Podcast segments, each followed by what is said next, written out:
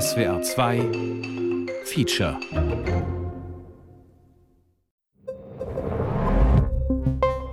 Das ARD Radio Feature. Hören, was dahinter steckt.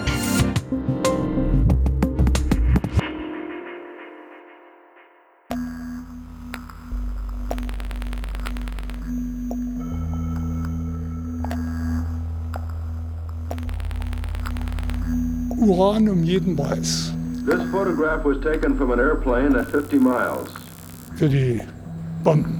The width of the fireball at this time, about three seconds after detonation, was four miles. Das Ticken des Geigerzählers ist immer noch ungefähr stetig. Schon faszinierend. Diese Energie, die durch Kettenreaktionen der Atome entsteht.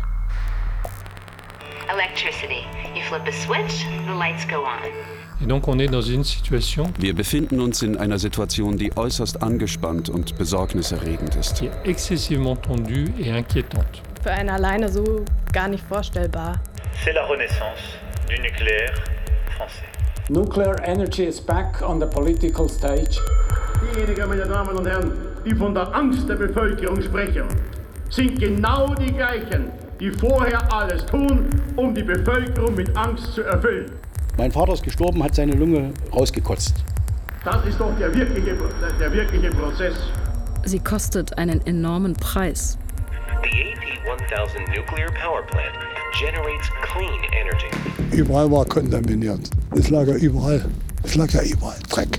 Fakt ist, dass diese Technologie nur mit erheblichen Subventionen wirtschaftlich an den Markt zu bringen war und auch weiterhin ist. 2, 1, Kontamination. Bitte Kleinteile entnehmen. Gehen Sie zurück. Milliarden Grab Atomkraft. Doku über unkalkulierbare Kosten. Von Tom Schimmick.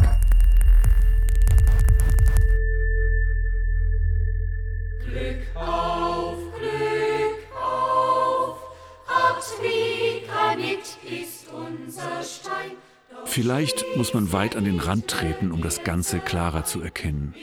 Wie kamen wir zur Atomkraft? Was waren die Visionen, die Zwänge und was kostet sie uns? Hier ist viel aufgehübscht worden, auch das hier. Das war das alte Herrenhaus. Mit wem spreche ich denn? Mit dem Herrn Kuchenreuter. Wo sind wir? Wir sind am Ronneburger Balkon. Hier ist der beste Überblick. Besuch in Ronneburg, Thüringen. Gerd Kuchenreuter blickt über die neue Landschaft. 2007 zur Bundesgartenschau entstanden.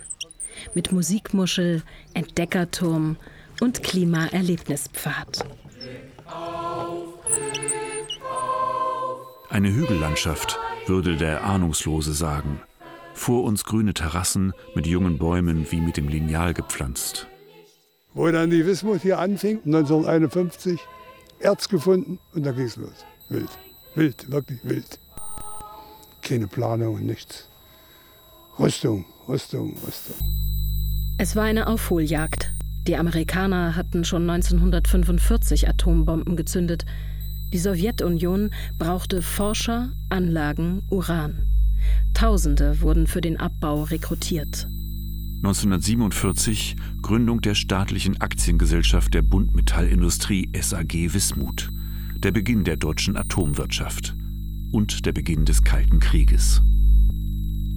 Hinter uns liegt der Tagebau, ist der größte Erztagebau in Europa gewesen. Und der Tagebau ging bis an die Häuser. Und das ging 200 Meter runter, 240. Und es rutschte.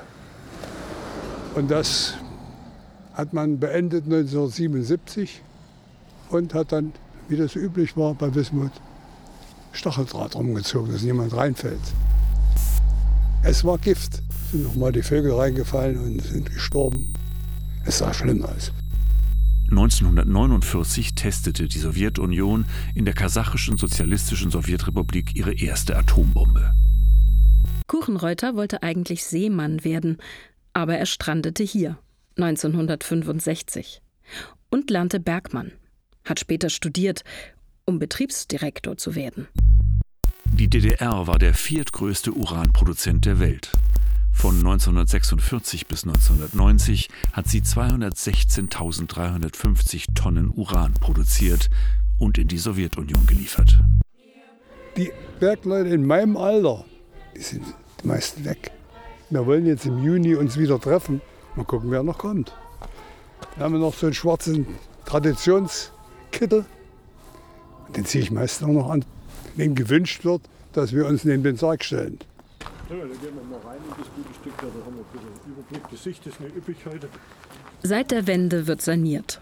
Von der Wismut GmbH, einem Unternehmen des Bundes, zur Stilllegung, Sanierung und Rekultivierung des Uranbergbaus in Sachsen und in Thüringen. Kosten bis 2021 6,9 Milliarden Euro, gut 600.000 Euro Tag für Tag. Geschätzte Gesamtkosten über 9 Milliarden, mindestens. Eine Ewigkeitsaufgabe, sagt Hans-Dieter Barth, Chemiker und Aktivist. Er steht mit einigen Mitstreitern auf dem Bismarckturm südlich von Ronneburg. Exakt 100 Stufen. Etwas außer Atem. Ganz schön hoch der Berg, ja? Ja, hier hat man einen guten Blick. In den 1980ern, zu DDR-Zeiten, gründeten sie den kirchlichen Umweltkreis Ronneburg. Bis mindestens 2050 geht die Sanierung weiter, sagt Barth. Also das hier drüben, das war mal die drittgrößte Mine der Welt hier. Sie sehen hier ein paar Altlasten. Haben Sie die schon erkannt? Frank Lange, Dieser Berg dort hinten, sehen Sie den? Diplom-Ingenieur für Wasserwirtschaft. Das ist eine Altlast.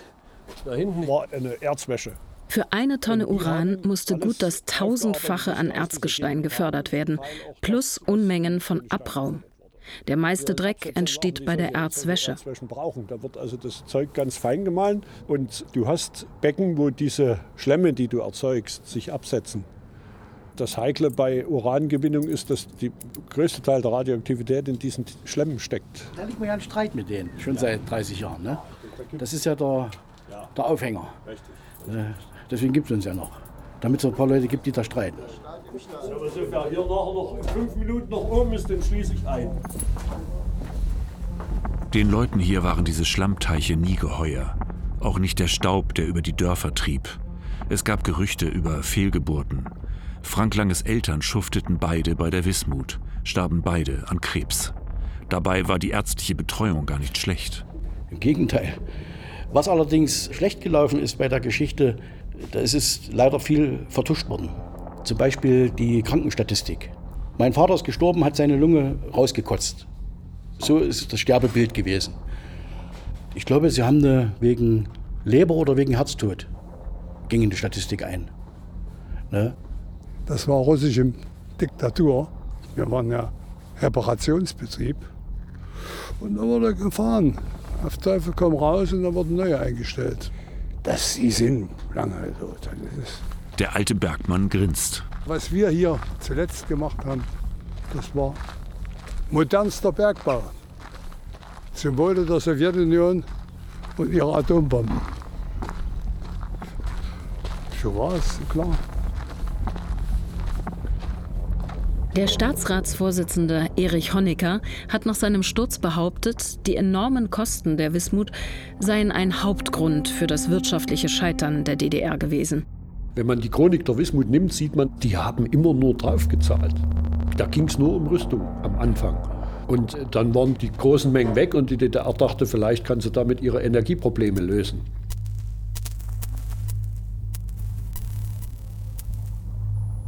Ende 2021 versuchte der Wissenschaftliche Dienst des Deutschen Bundestages eine wirklich komplexe Rechenaufgabe zu lösen. Was hat uns die Atomenergie gekostet? Was wird sie uns noch kosten? Und wer zahlt? Befund, die Quellenlage sei eher heterogen, die Begriffe verschwommen. Eindeutige Ergebnisse nicht zu ermitteln. Am schwierigsten die Prognosen. Das Umweltbundesamt teilt mit, verlässliche Werte für die Folgekosten seien äußerst schwierig zu ermitteln. Nukleare Projekte neigen auch finanziell dazu, explosive Kettenreaktionen in Gang zu setzen. Also letztendlich sind die größten gesellschaftlichen Kostenblöcke eben A, die Anschubfinanzierung, insbesondere die Forschungsausgaben. Isabel Schrems, Wissenschaftlerin beim Forum Ökologisch-Soziale Marktwirtschaft. Der zweite große Kostenpunkt sind die finanziellen Vorteile durch Rückstellungen, also durch das gesamte Rückstellungssystem, von dem die Unternehmen profitieren konnten. Und drittens auch die hohen externen Kosten, die eben nicht von den Betreibern übernommen werden, insbesondere aufgrund der unzureichenden Haftung. Und der letzte große Kostenpunkt, der eben immer noch aussteht, sind eben die Kosten der Endlagerung. Der Think Tank hatte sich 2020 an einer Gesamtrechnung versucht, im Auftrage von Greenpeace Energy. Insgesamt wird die Atomenergie im Zeitraum 1955 bis zum Jahr 2022 voraussichtlich von staatlichen Förderungen in Höhe von rund 210 Milliarden Euro nominal bzw. 287 Milliarden Euro real in Preisen von 2019 profitieren.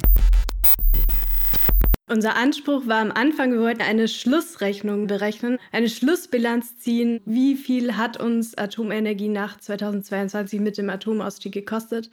Aber dazu ist es gar nicht gekommen. Es fehlt zu viel. Weil eben einige Kostenpunkte entweder nicht mehr, beispielsweise die Ausgaben der DDR, oder noch nicht quantifizierbar sind. Insbesondere natürlich die Kosten der Endlagerung. Da hilft es, den Ausschnitt kleiner zu ziehen, genauer hinzusehen. In den Jahren 2007 bis 2019 betrugen die gesamtgesellschaftlichen Kosten der Stromerzeugung aus Atomenergie durchschnittlich zwischen 25 und 39 Cent pro Kilowattstunde. Davon sind 21 bis 34 Cent pro Kilowattstunde bisher noch gar nicht im Strompreis enthalten. Also der Löwenanteil über 80 Prozent. Insgesamt summieren sich die gesamtgesellschaftlichen Kosten allein in diesem relativ kurzen Zeitraum auf 348 bis 533 Milliarden Euro real. Davon entfallen rund 25 Milliarden Euro auf staatliche Förderungen, die direkt den Staatshaushalt belasten. Nach 300 Metern rechts abbiegen. Die Straße führt am Deich entlang. Saftige Wiesen. Aus dem Morgennebel taucht die Kuppel des Atomkraftwerks Unterweser auf. Graugrün gefleckt. In der Mitte eine helle Stelle. Da hatte Greenpeace mal einen Totenkopf drauf gemalt, der natürlich abgeschrubbt wurde. Moin, moin. Neben dem Atomei, hinter einem massiven Zaun, die Lager für die strahlenden Überreste. Das Zwischenlager AZU2. Dahinter das Lager für die Brennelemente und das ältere Lager 1. Überall Erdhaufen, Masten, Kabel, Rohre. Ähm, wir ertüchtigen unser Zwischenlager für den autarken Betrieb. Das bedeutet, wir machen es unabhängig für den Betrieb vom Kernkraftwerk. Jonas Wingert, Sprecher der BGZ, der Gesellschaft für Zwischenlagerung MBH. Ein Bundesbetrieb. Er hat frische Zahlen dabei. Kosten für die Zwischenlagerung an allen BGZ-Standorten sowie deren zentrale Verwaltung 2021 rund 252 Millionen Euro.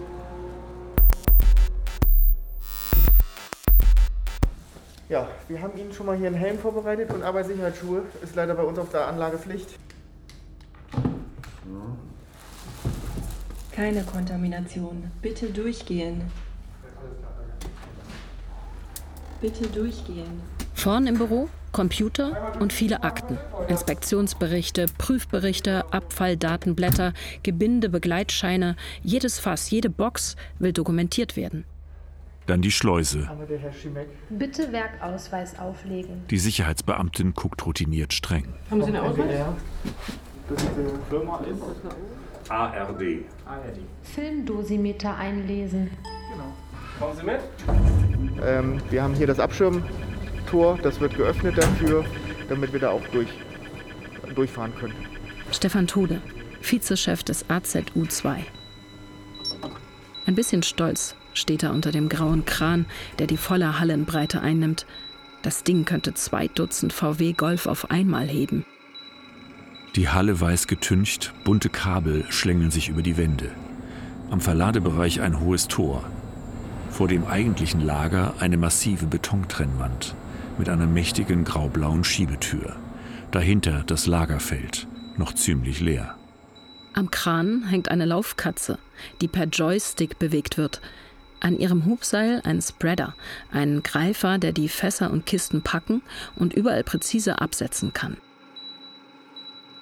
Auf diesen beiden Monitore können wir mehrere Kameraeinstellungen machen. sodass wir wirklich jedes Gebinde von allen Seiten sehen können, damit wir das mit einem Spreader äh, millimetergenau anschlagen können.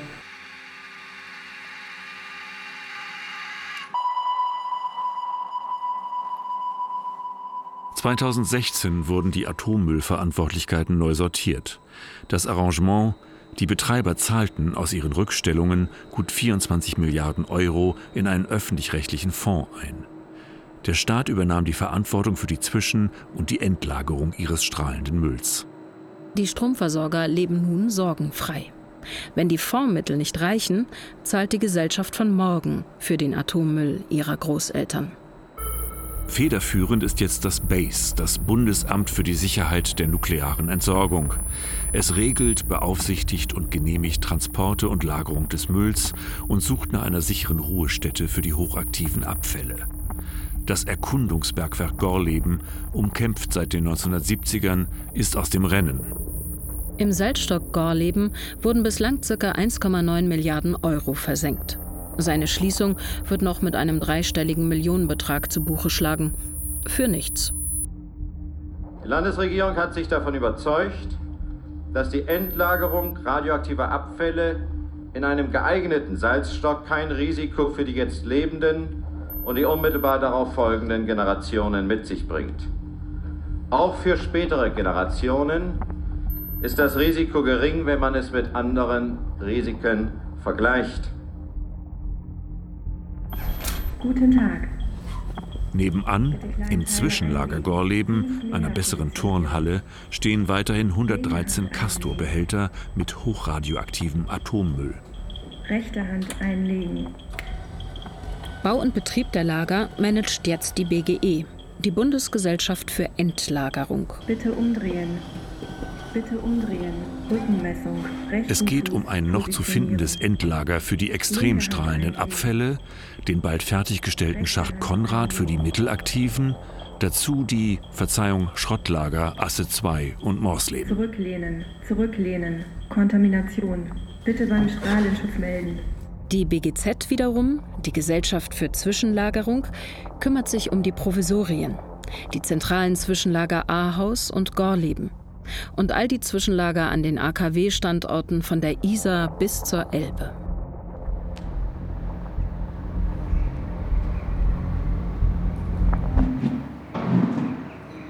Ich habe auch äh, ja, über ein Jahrzehnt im Kernkraftwerk Unterweser gearbeitet.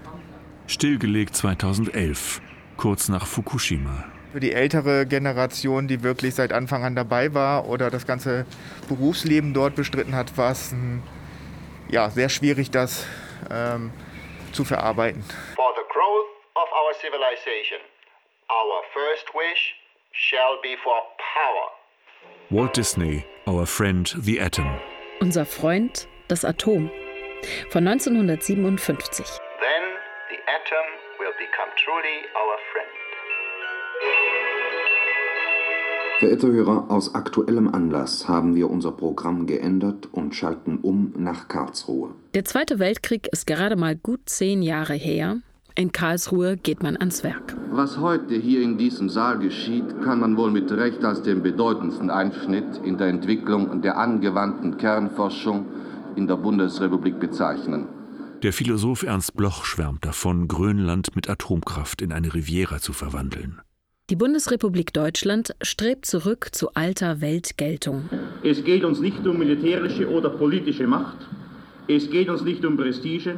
Franz Josef Strauß, frisch gebackener Bundesminister für Atomfragen. Es geht uns aber wohl darum, für das deutsche Volk den mühsam wiedergewonnenen Platz unter den Industrienationen dieser Welt zu behaupten und zu sichern.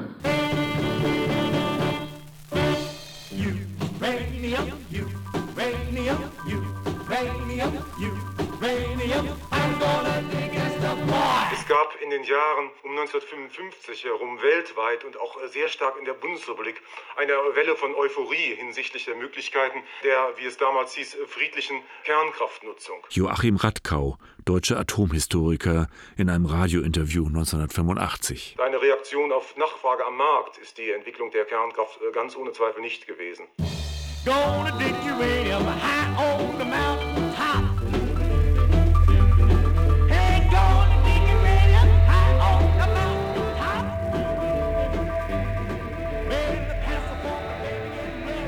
friedliche Atomkraft. Energie für alle in Hülle und Fülle. Sauber und fast umsonst. Too cheap to meter, wie Louis Strauss, Kopf der US-amerikanischen Atomenergiekommission, verspricht. Auch die deutsche Politik, CDU, CSU, SPD, FDP, nebenan auch die SED, träumt von technologischer Größe, unbegrenzter Energie und im Westen auch von üppigen Exportaufträgen von Brasilien bis zum Iran. Der Staat geht in Vorleistung, finanziert die Forschung, die Schaukraftwerke, sichert die Kredite ab und verspricht all die großen Risiken zu decken, für die bis heute keine Versicherung gerade stehen mag. Auch gegen politische Verblendung kann man sich nicht versichern. Der Turm ist 178 Meter hoch, kantig, quadratisch. Schwarzer Granit, dunkel getönte Fenster. Eigentlich ein Symbol maximaler Intransparenz. Paris La Défense. Ein nasskalter Wind bläst durch die Wolkenkratzer. Der Areva-Turm ist jetzt namenlos. Die Schilder wurden abmontiert. Man sieht noch Bohrlöcher im Granit. Areva war ein großer französischer Atomkonzern, weltweit aktiv im Uranbergbau, im Reaktorbau und allem drumherum. Es gab Restrukturierungen, Fusionen, Skandale, Rücktritte. Siemens, lange selbst ein Atomkonzern, stieg 2011 aus seinem Joint Venture mit Areva aus. Der französische Staat schoss viereinhalb Milliarden Euro zu, um die Pleite zu verhindern. Die Reaktorsparte heißt jetzt wieder Framatom, eine Tochter des staatlichen Energieversorgers EDF. Das Brennstoffgeschäft übertrug man der neuen Firma Orano, mitsamt den Uranminen von Kasachstan bis Kanada, den Fabriken, der Logistik und den wachsenden Atommüllbergen. Auch Orano ist zu 80 Prozent in Staatsbesitz. Auf der 38. Etage des Schwarzen Turms sind gerade Büroflächen zu mieten für 430 Euro pro Quadratmeter. Sie können hier nicht bleiben, sagt die Sicherheitsdame am Eingang freundlich. Entschuldigung, Sie müssen gehen.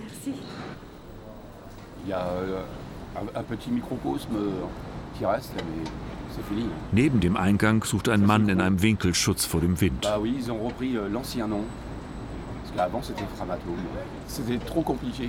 Das ist vorbei, das bricht zusammen.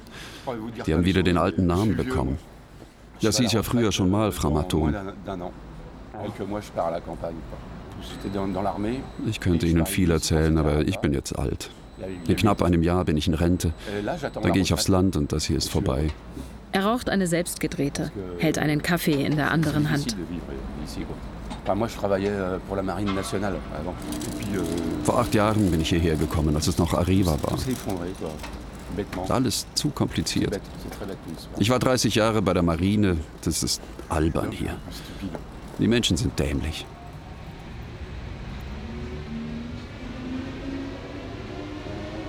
Paris, bis heute die Welthauptstadt der nuklearen Verheißung. Kein Land tickt so nuklear wie Frankreich. Über die Hälfte aller AKW in der EU stehen hier. Die Atomwirtschaft produziert, wenn alles läuft, gut 70 Prozent des Stroms. Beschäftigt an die 200.000 Menschen. Je m'appelle Christine Fasser, euh, je suis sociologue, plus précisément socio-anthropologue. Christine Fasser sitzt im Dachgeschoss eines hübschen Altbaus an der Rue du Four, in einem Institut der Université Paris I. En France, le nucléaire est extrêmement lié à ce que Gabriel Hecht appelle le rayonnement de la France. In Frankreich ist die Atomenergie extrem eng mit dem verbunden, was Gabriel Hecht als die Strahlkraft Frankreichs bezeichnet. Il a toute une portée symbolique, c'est quand même le pays de Pierre et Marie Curie, euh, de Frédéric Joliot-Curie, etc., etc. Sie hat eine große symbolische Bedeutung. Es ist immerhin das Land von Pierre und Marie Curie von Frédéric Joliot-Curie, etc., etc. Et on a eu euh, des gouvernements successifs qui ont toujours continué à développer le nucléaire. Wir blicken auf eine lange Reihe von Regierungen, die die Atomenergie immer weiter ausgebaut haben. Seit Charles de Gaulle. Et là de nouveau avec les annonces d'Emmanuel Macron. Im November 2021 konnte man bei den Ankündigungen von Emmanuel Macron wieder über diese extrem autoritäre Sichtweise staunen. Man hat den Eindruck, der Präsident entscheidet, dass neue Kraftwerke gebaut werden. On a l'impression que c'est le président qui décide qu'on va construire des centrales. Nous allons lancer dès aujourd'hui Wir werden von heute an ein Programm mit neuen Atomreaktoren auflegen. Ich schlage vor, dass sechs EPR2 gebaut werden und dass wir mit den Vorarbeiten für weitere acht Reaktoren beginnen.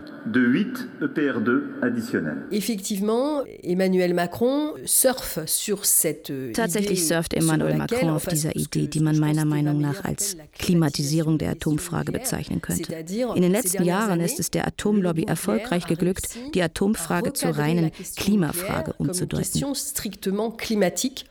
Zehn Jahre lang arbeitete Christine Fasser als Sozialwissenschaftlerin am IRSN, dem Institut de Radioprotection et de Sûreté Nucléaire. Doch Ende 2020 war Schluss. Ich wurde entlassen, gekündigt. Das war gewiss nicht mein Wunsch. Zuvor hatte sie, zusammen mit Kolleginnen und Kollegen der Universitäten in Paris und Tokio, aufwendig in Fukushima geforscht über die Krisenerlebnisse der Geflüchteten und den Umgang der Behörden mit der Katastrophe. Die anderen Forscher staunten, wie forsch das IRSN versuchte, das letzte Wort zu behalten. Und dann gewisse Passagen, die dem Institut nicht behagten, zu zensieren. Da kam es natürlich zu Spannungen, auch zu heftigen Auseinandersetzungen. Ein Dutzend französischer und ausländischer Wissenschaftler protestierte Anfang 2021 in der Zeitung Le Monde gegen ihre Entlassung. Auch um daran zu erinnern, was Forschung in den Geistes- und Sozialwissenschaften ist und was nicht. Doch Christine Fasser wurde aus Frankreichs nuklearem Zirkel ausgeschlossen.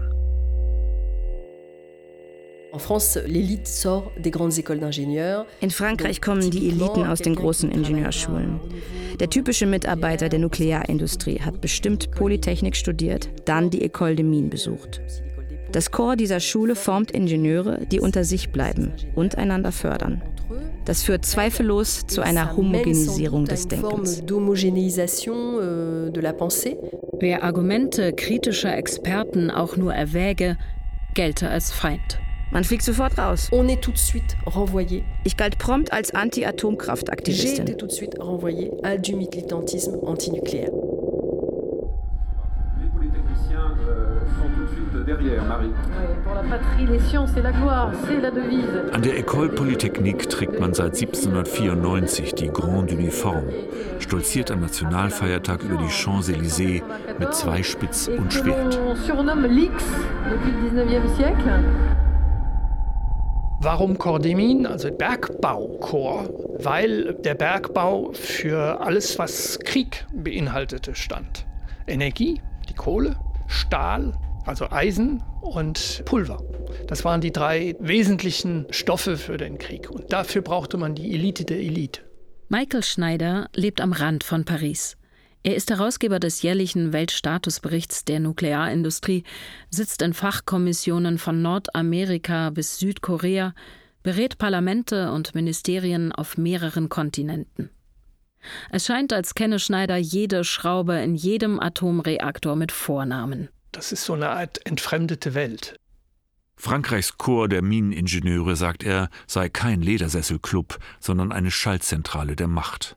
Seine 1300 Mitglieder besetzen die oberen Etagen von Verwaltung, Industrie und Militär. Den besten Vergleich, den man finden kann, ist das Opus Dei in der katholischen Kirche. Das Opus Dei ist ja keine Sekte. Das Opus Dei ist ein vom Vatikan anerkannter Orden. Es ist Bestandteil der katholischen Kirche. Der Corps des Mines ist Bestandteil des französischen Staates.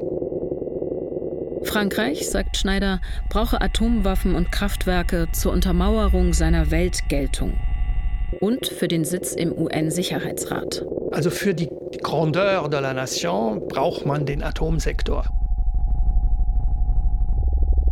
Das Erschütternde, meint Schneider, wie wenig der geliebte Mythos zur aktuellen Lage passt. Nur sieben französische AKW sind jünger als 30 Jahre. Wartungsarbeiten dauern immer länger. Wenn heute der Betreiber EDF, der größte Atomkraftwerksbetreiber der Welt, ein Atomkraftwerk abstellt, weiß er nicht mehr, wann es wieder ans Netz geht. Die französische Atomindustrie, sagt er, sei ein Kartenhaus geworden. Die komplexen Systeme würden immer anfälliger. Im Sommer 2021 findet man Risse an Rohren des Noteinspeisesystems im westfranzösischen AKW Civaux. Beide Blöcke werden vom Netz genommen. Die schwarze Serie der EDF reißt nicht ab. Une dizaine de réacteurs nucléaires sur les 56 qu'on compte en France sont arrêtés. Im April 2022 ist Frankreichs Atomstromproduktion halbiert. Deutsche Windenergie ist gefragt. Historiquement élevé en ce début de printemps. Beunruhigender sind die Probleme beim Bau neuer Reaktoren. Der EPR, der europäische Druckwasserreaktor der dritten Generation, sollte zu Beginn des neuen Jahrtausends eine Renaissance im AKW-Bau einläuten, als Showcase für die Welt. Entwickelt von Framatome, der EDF und damals noch Siemens. Der erste EPR wurde in Finnland in Angriff genommen, im Sommer 2005.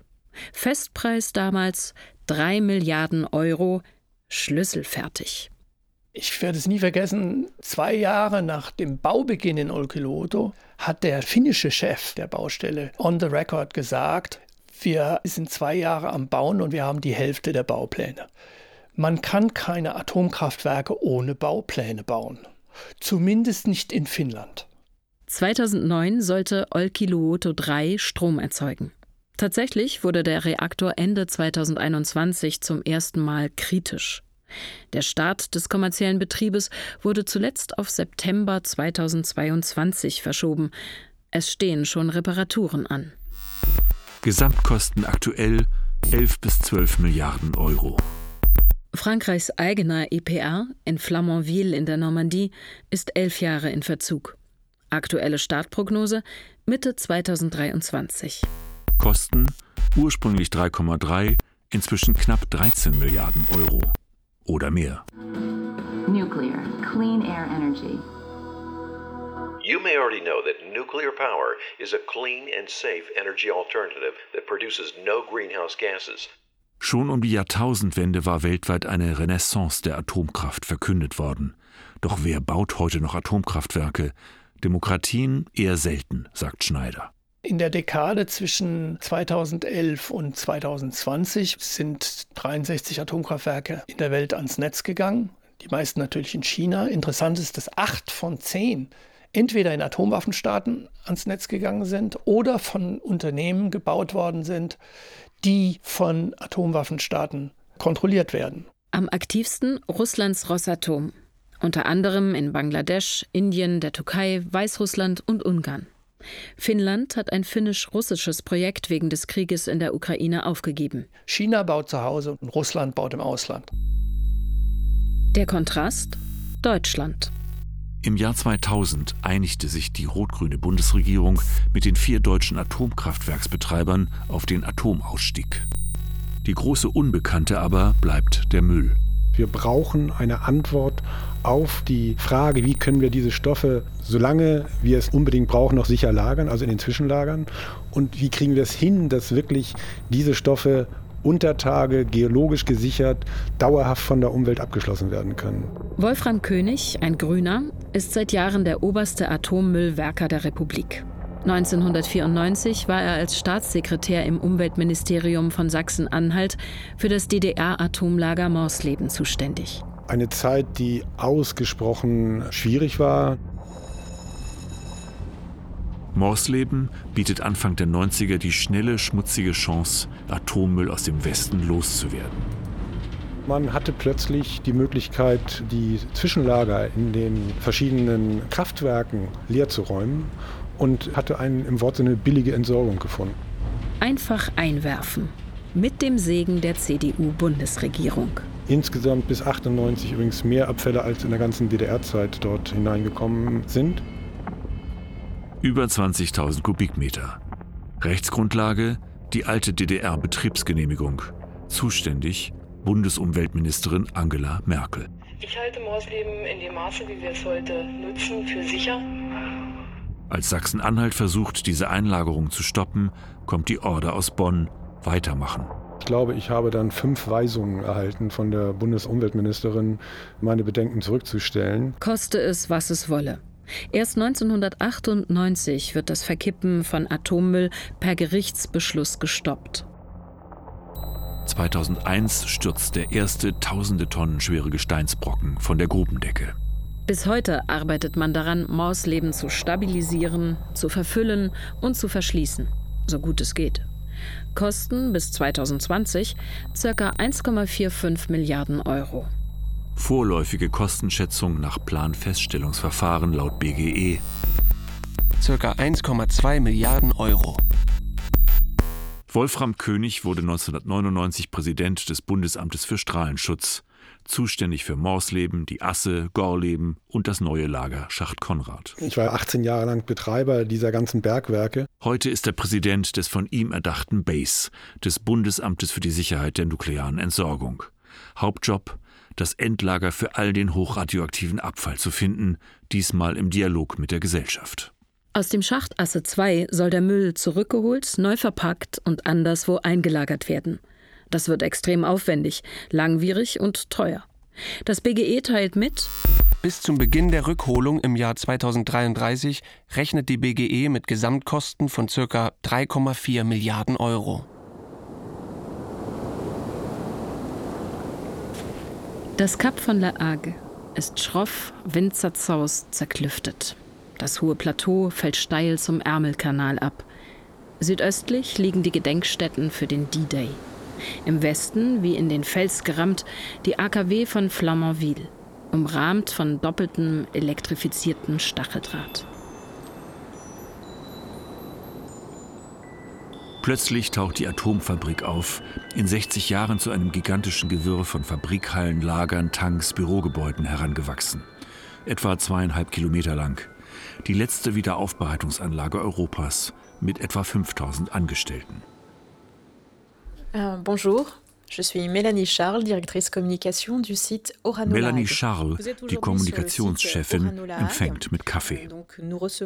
Hier am Standort Orano-La Hague erhalten wir die abgebrannten Kernbrennstoffe, die zuvor im Schnitt vier bis fünf Jahre in den Kernkraftwerken waren.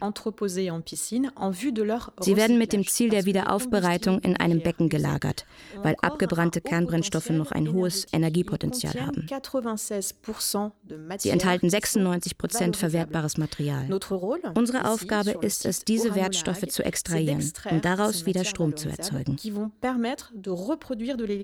Routiniert schildert Frau Scharr die Abläufe. Wir haben etwa 19.000 Behälter mit hochaktiven Abfällen, die heute hier ganz sicher gelagert werden. Außerdem haben wir knapp 18.000 Behälter mit kompaktierten Abfällen am Standort, in speziellen Gebäuden, die für die sichere Lagerung dieser Gebinde ausgelegt sind. Madame Charles lächelt. Man sei vollkommen transparent, empfange viele Besucher, veröffentliche Umweltberichte, alles sei unter Kontrolle. Atomexperte Michael Schneider schätzt, dass in La Hague mehr radioaktives Inventar lagert als sonst irgendwo auf der Welt. Über 50 Tonnen Plutonium und ca. 10.000 Tonnen abgebrannter Brennstoff. Unter besseren Garagendächern. Andere nennen die Fabrik einen permanenten Atomunfall. Weiter östlich in der Stadt Caen residiert die ACRO, die Association pour le contrôle de la radioactivité dans l'Ouest.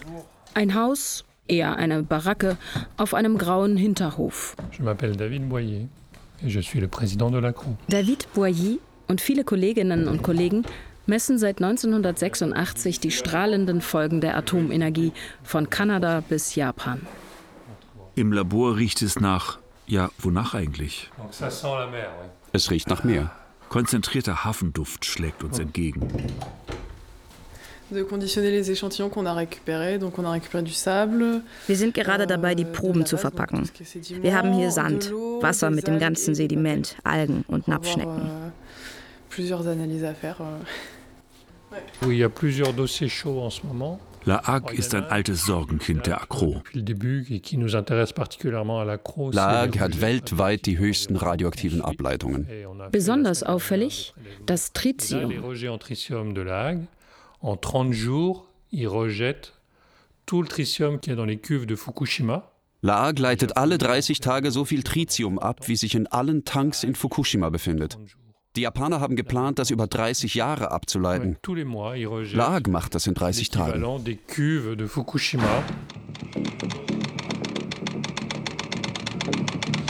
hört ja deutlich auch, wie das Tacken und Knacken des Geigerzählers jetzt zunimmt.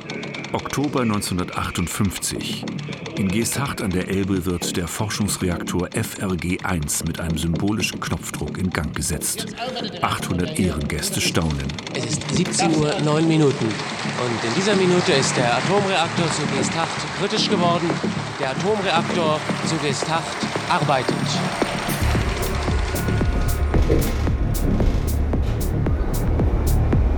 Götz Ruprecht, Schönen guten Tag. Götz Ruprecht, Kernphysiker und CEO der Firma Dual Fluid, steht in einer Fabriketage in Berlin-Wedding, Hinterhof, vierter Stock. Ein paar Tische, Computer, auf einer Tafel Formeln. Das Hemd ist frisch gebügelt. Nun, äh, Dual Fluid ist ein ja, Start-up. Wir sind schon seit einem Jahr eigentlich aktiv. Der Hauptsitz unserer Firma ist in Vancouver in äh, Kanada. Dort haben wir auch Mitarbeiter und wollen auch in Kanada vor allem Fuß fassen. Eins von vielen Start-ups, die jetzt einen SMR bauen will, einen Small Modular Reactor. Ein Atomkraftwerk so groß wie eine Regentonne. Dual Fluid. We are reinventing nuclear. In Deutschland, sagt er bedauernd, sei Atomtechnologie ja weniger willkommen. Aber viele Länder wollen einsteigen. Wenn es nach Friedrich Merz ginge, würden wir hier wieder einsteigen. Das Ziel 6% des Weltmarktes, 40 Milliarden Dollar Umsatz. Der Plan Brennstoff und Kühlmittel in getrennte Kreisläufe packen. Eine Art nukleare Wollmilchsau, 1000 Grad heiß, gekühlt mit Blei. Safe, clean and sustainable. Äh, dafür müssen allerdings noch, um das genau zu wissen, einige Tests durchgeführt werden. Es ist wie eine Zeitreise in die Euphorie der frühen Tage. Operating on a thorium cycle could be developed to produce low-cost electricity and conserve our uranium resources. Erste Experimente mit einem Flüssigsalzreaktor gab es schon vor über 60 Jahren am Oak Ridge National Lab. Nicht unbedingt erfolgreich. Das konkurrierende Konzept war damals ein natriumgekühlter, schneller Brüter, auch bei deutschen Wissenschaftlern höchst populär. 1985 wurde in Kalkar am Niederrhein ein solcher Reaktor gebaut. Anfänglicher Festpreis 500 Millionen, Endpreis dann 7 Milliarden Mark. Der Brüter ging nie in Betrieb. Die Anlage heißt heute Wunderland Kalkar mit Kettenkarussell und Kongresszentrum. Im Eintrittspreis ist alles drin, auch Pommes, Eis und Getränke.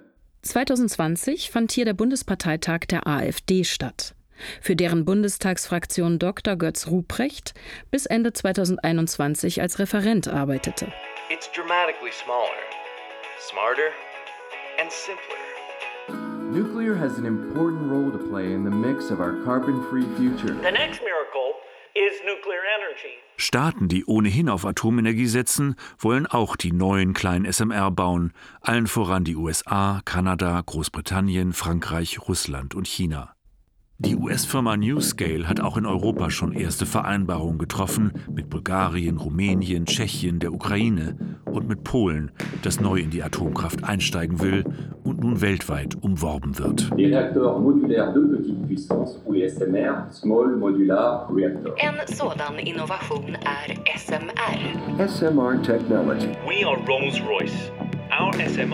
Rolls-Royce bastelt an Mini-Nukes. Hunderte Millionen Pfund von Investoren und der Regierung stehen bereit. Russland betreibt bereits ein kleines schwimmendes AKW. Einer Studie des Deutschen Instituts für Wirtschaft zufolge sind die vermeintlich neuen Reaktoren der vierten Generation meist vom Typ jener schnellen Brüter, die sich bis heute als technisch schwer kontrollierbar und ökonomisch unrentabel erweisen. Darüber hinaus fördert dieser Reaktortyp die Proliferation von hoch angereichertem, waffenfähigem Uran bzw. Plutonium im Kontext der Wiederaufarbeitung von Brennstoffen. Dies macht das Material unmittelbar für militärische Zwecke zugänglich. Ergänzt Christoph Pistner vom Öko-Institut. Das heißt, viele der Punkte, die Hyman Rickover schon vor 70 Jahren angesprochen hat, gelten heute eigentlich unverändert weiter. Admiral Hyman Rickover, Jahrgang 1900, war Admiral der US Navy und Vater der Atommarine. Die Verwirrung, schrieb er 1953, rührt daher, dass man nicht zwischen dem Akademischen und dem Praktischen zu unterscheiden vermag. Ein akademischer Reaktor hat fast immer die folgenden grundlegenden Eigenschaften. Erstens, er ist einfach. Zweitens, er ist klein. Drittens, er ist billig. Viertens, er ist leicht. Fünftens, er kann rasch gebaut werden. Sechstens, er ist sehr flexibel in der Anwendung. Siebtens, es ist nur sehr wenig Entwicklungsaufwand erforderlich, denn es werden handelsübliche Komponenten verwendet. Achtens, der Reaktor befindet sich in der Planungsphase. Er wird noch nicht gebaut. Ein tatsächlicher Reaktor hingegen zeichnet sich durch die folgenden Merkmale aus. Erstens, er ist im Bau. Zweitens, er ist im Rückstand. Drittens, er erfordert einen immensen Entwicklungsaufwand für scheinbar triviale Dinge. Viertens, er ist sehr teuer. Fünftens, es dauert sehr lange, ihn zu bauen, weil es bei der Entwicklung technische Probleme gibt. Sechstens, er ist groß. Siebtens, er ist schwer. Achtens, er ist kompliziert. Heute verkauft man PowerPoint-Reaktoren. Da ist ja das Design nicht mal genehmigt. Das neue Versprechen lautet, diesmal wird es klein und einfach, schneller und billiger. Man kann nicht von heute auf morgen so kleine nette Reaktoren irgendwo bei Aldi ins Regal stellen.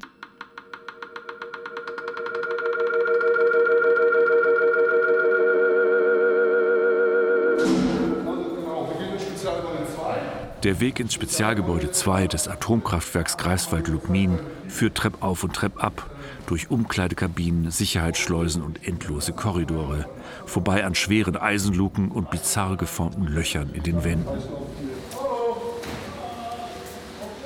Elektroenergie aus Atomenergie zu gewinnen, das ist eine Herausforderung, an die Jugend unseres Landes. Das volkseigene Kombinat Kernkraftwerke Bruno Leuschner war der Stromgigant der DDR.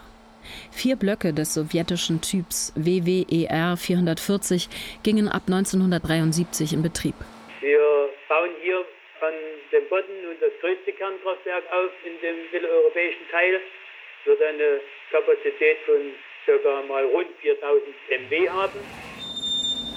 Seit über 30 Jahren wird der Komplex Greifswald-Lubmin zerlegt, wird gesägt, gebohrt, gestemmt, gefräst. Am Ende sollen rund zwei Millionen Tonnen Beton und Stahl verschwunden sein. Viel radioaktives Material liegt schon im benachbarten Zwischenlager. Eine Staatsaufgabe. Wer sollte sonst auch haften für das Erbe des Kombinats? Das EWN, das Entsorgungswerk für Nuklearanlagen, gehört dem Bundesfinanzministerium kümmert sich neben dem Koloss an der Ostsee auch um andere strahlende Hinterlassenschaften. Zweiten Hälfte der 30er Jahre fertig sind. Das ist so der, der aktuelle Plan. Wie unendlich mühsam das ist, zeigt sich in einer Halle etwas abseits. Dort steht die Freimessanlage, eine Art Schrank auf hohen Beinen. Rundherum türmen sich Vollwandboxen, Gitterboxen, Fässer.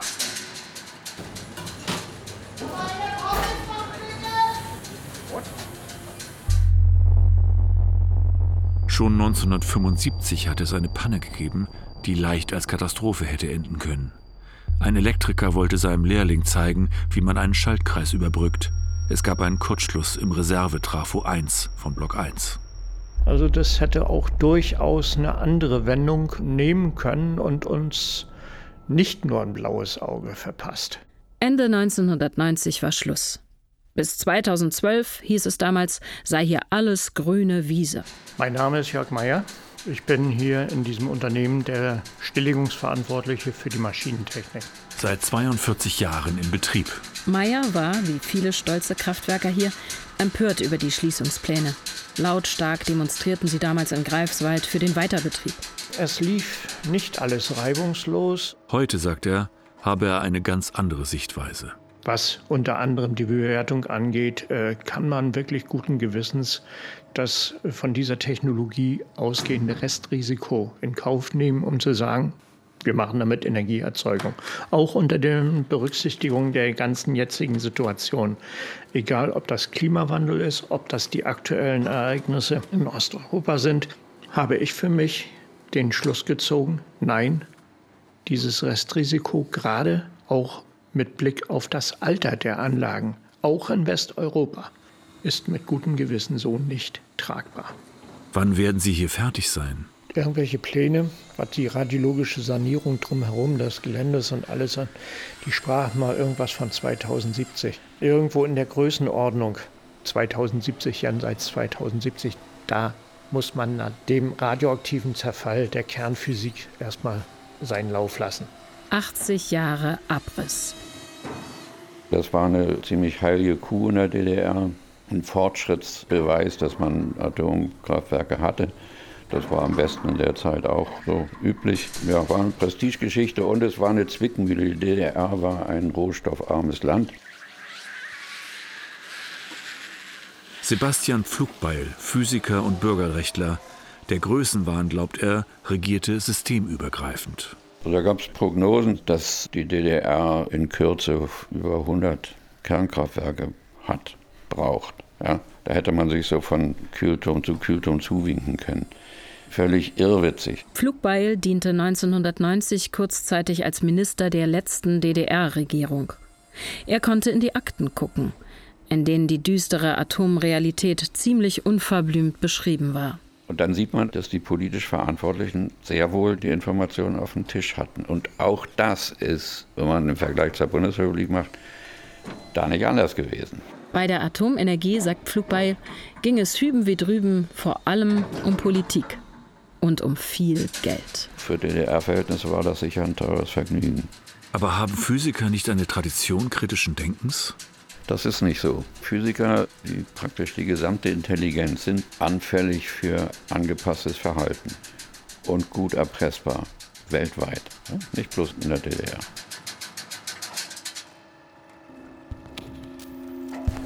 Füße positionieren. Füße positionieren. Linke Hand einlegen. Näher kommen.